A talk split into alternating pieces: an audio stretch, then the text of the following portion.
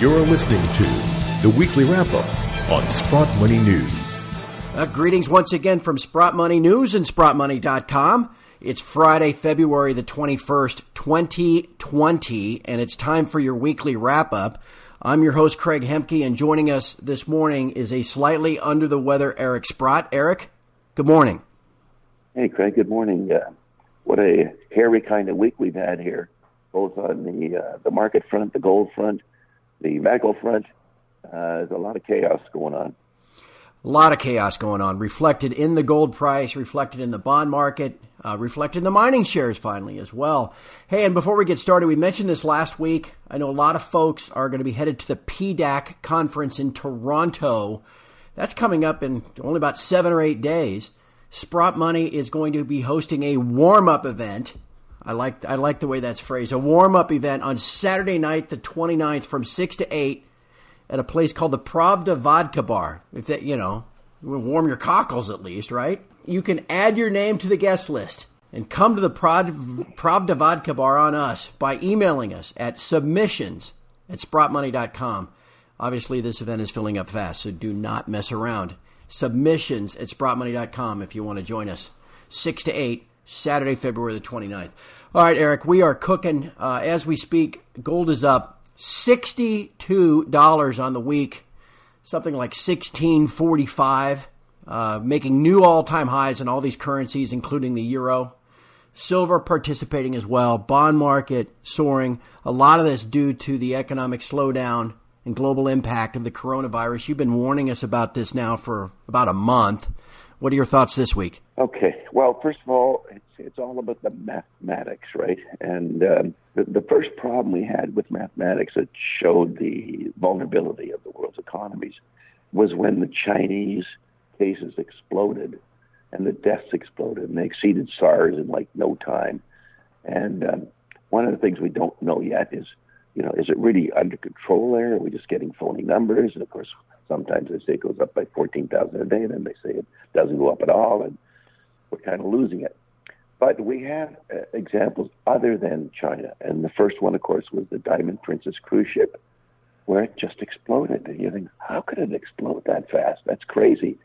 Then, middle of this week, we got South Korea, where all of a sudden they were reporting 50 extra cases a day. And it was obvious that in a tight environment, if somebody has it, it just blows out. We also have seen that today in new information on Chinese prisons. I mean, I just, uh, the thought of what could happen in a prison when everyone's eating in the same room, I mean, it just boggles my mind how bad is this confined spaces when someone has has the uh, disease and of course, do you dare go back to work if you're in China? Would you want all these people come in the same room and all work together? I mean, it just there's there's a lot we don't know about this, but there's also a lot to worry about. We have too many examples of rampant, um, exponential increases in cases, so it's very very worrying. It certainly is, and that's being reflected, like I said, around the world. I mean, we see gold going up, but gold's going up for a reason. Obviously, there's there's concerns, safe haven trade, all that stuff, but also this big move uh, in interest rates downward, going to put a lot of pressure on the Fed as well. you can kind of see where this is headed at this point. Well, of course, the big concern, if you're an investor, you know, you own bonds and you own stocks and you don't own gold for the most part. Okay, so you you got to ask yourself, well, what could possibly hold hold its value. And I think one of the obvious ones is gold and, and silver for that matter. So it takes this little minute change in the number of people wanting to invest in gold, very, very, very minute, where all of a sudden things go crazy. And you and I, of course, we both look at the commitment of traders reports. We had some incredible increases in the commercial short position in the last week. They lost. They're losing a billion dollars today. Yeah, they're probably down ten billion dollars, and it just gets worse. And and of course, because they've always had to be the sellers, they continue to sell, mm-hmm. and their short positions continue to get bigger. And yet, they probably should be buying, but they're locked. They can't buy. imagine if the, the big seller has to become the buyer.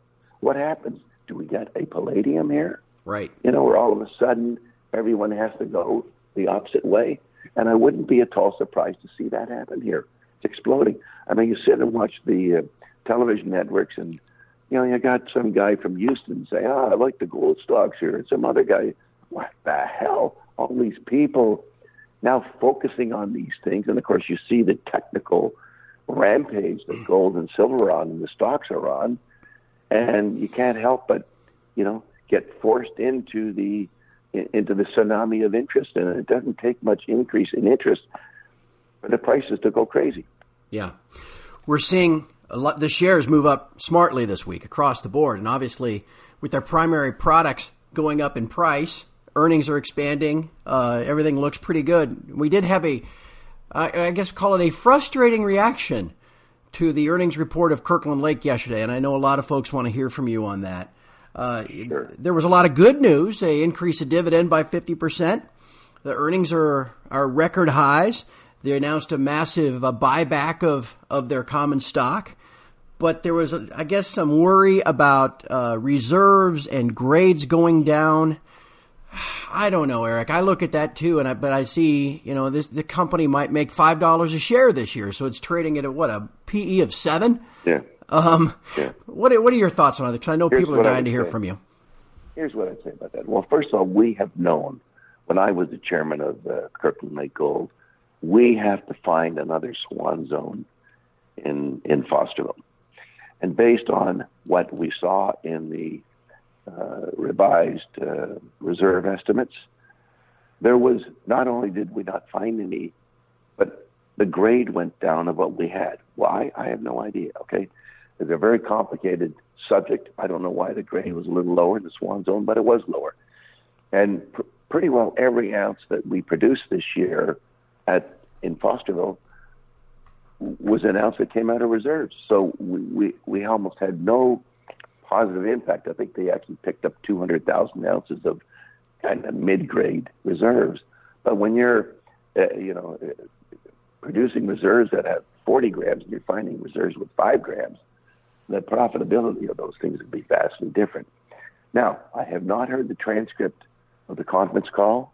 I don't know what they've said about, you know, future Fosterville opportunities.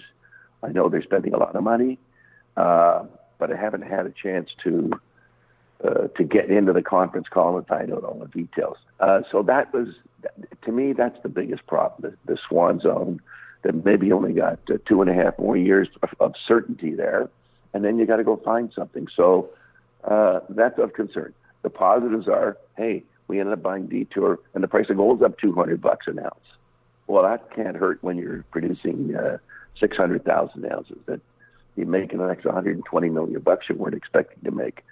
Um, and plus, I think there's lots of opportunity at Detour in terms of getting the cost down, getting the production up.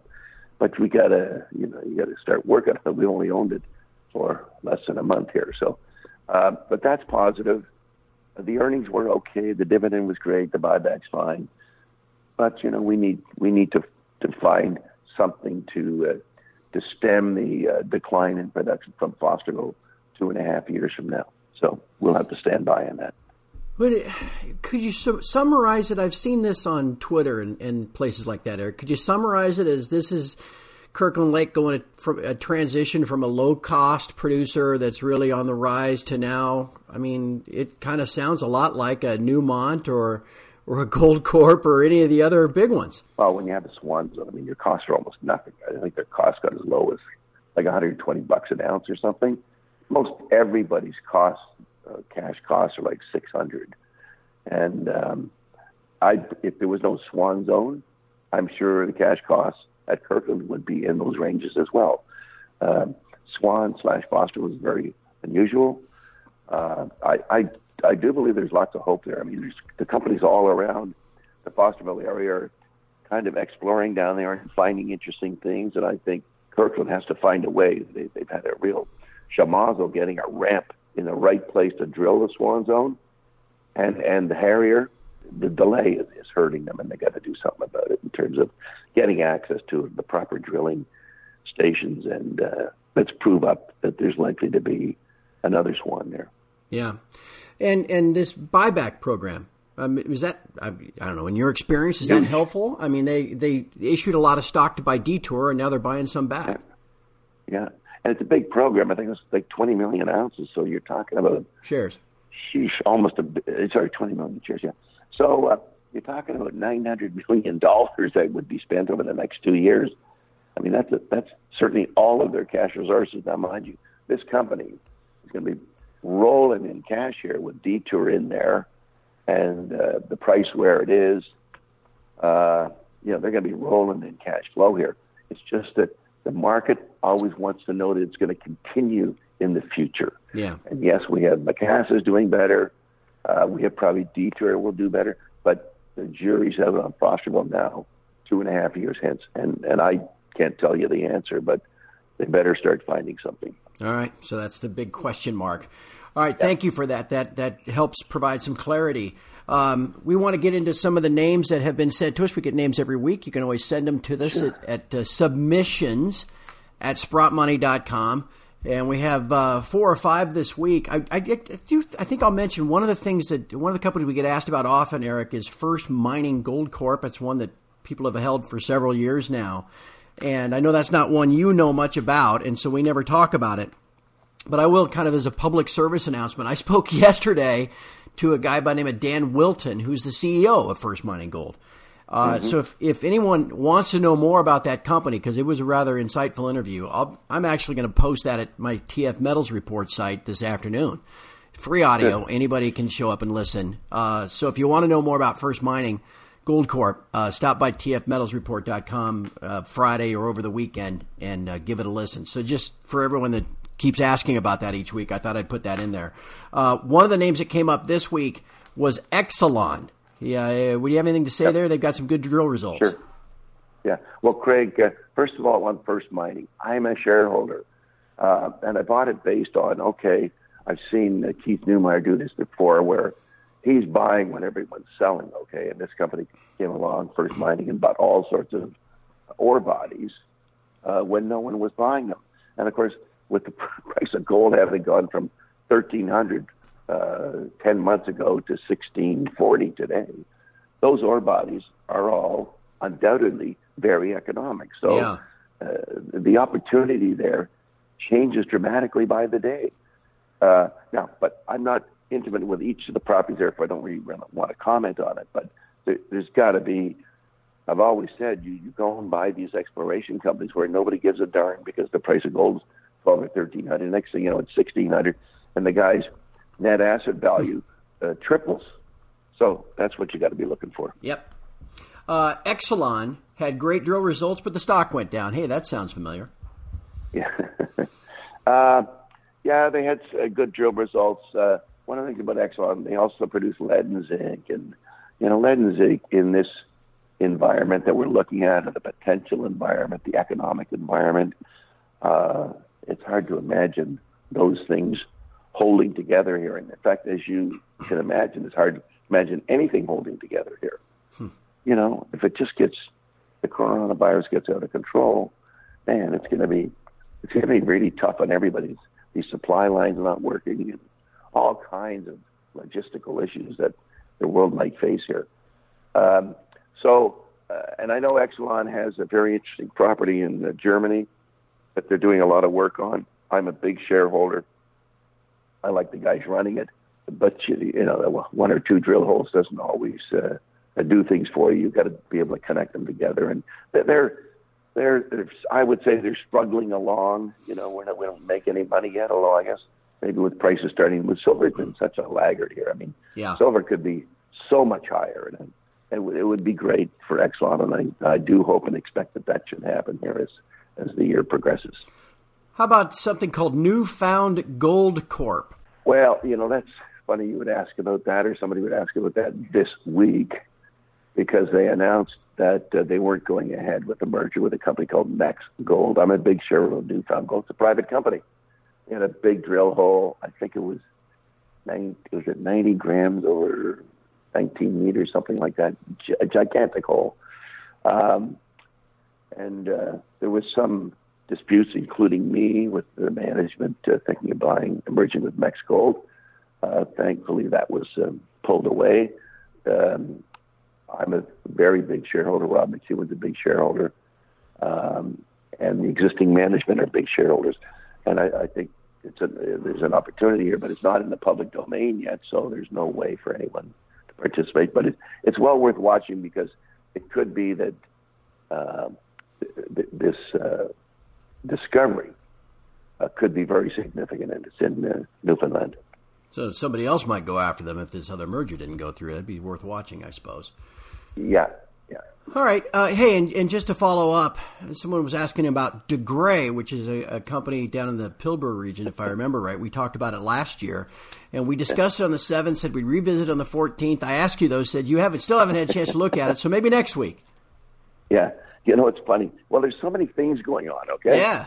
I mean, between the coronavirus, I think I said last week, like you spend two or three hours a day just studying the coronavirus, and then you know Kirkland's earnings come out, and you got you know 150 pages of stuff to read. And there's only so, there's only so much time in a day, and all these other companies are reporting at the That's same right. time and drill That's results. right. So anyway, uh, I apologize to the questioner about De Grey, and Craig will remind me to review it before the call next week. I will. I will. All right. Excuse me. Two more. Osisko Royalties. You've had some luck with some royalty companies lately. Okay. Yeah, Osisko royalties. Okay. Well, I'm. I mean, I, am sort of familiar with the Osisko royalties. I thought you were going to ask about the Osisko mining. Oh, but, sorry. Uh, I mean, the the the, the royalties uh, business is a great business. Of course, the price of gold's going up here. Every royalty is going up exponentially as the price of gold goes up here. Uh, it, it makes the odds of finding more precious metals in wherever you are go up because you can afford to process lower grade ore when the price is 1640 than you can when the price is 1340. So that's a great thing for a royalty company because you're getting um, higher compensation on on, uh, on more ounces of gold. Uh, I'm not really a student of the Osisko royalties per se, uh, but I know that they've done some great deals and then all these companies get great value. But I, I can't tell you whether I think it's under or overvalued versus something else because I'm not a student of it. All right. And then finally, a company that we've discussed before called Jaguar. And I'd say that's kind of emblematic of a lot of opportunities that are out there these days. It is. I mean, I'm I'm looking at some of these producers that I get involved with, including Jaguar, and uh, my God, the price of gold in Brazilian, I think it's Cruzeiros, is probably up 45% in the last 12 months. And what, what a wonderful thing to have happen to you that you you, you produce 80,000 ounces of gold, which would give you 120 million of, uh, of uh, U.S. revenue. Uh, but because we're in Brazil, uh, their margins would have gone up massively because their, their costs are in Brazilian currency and, and the sales are in U.S. currency. So I'm sure it's doing very well. Uh, we had an update on some of the uh, drilling and exploration recently. Looks good.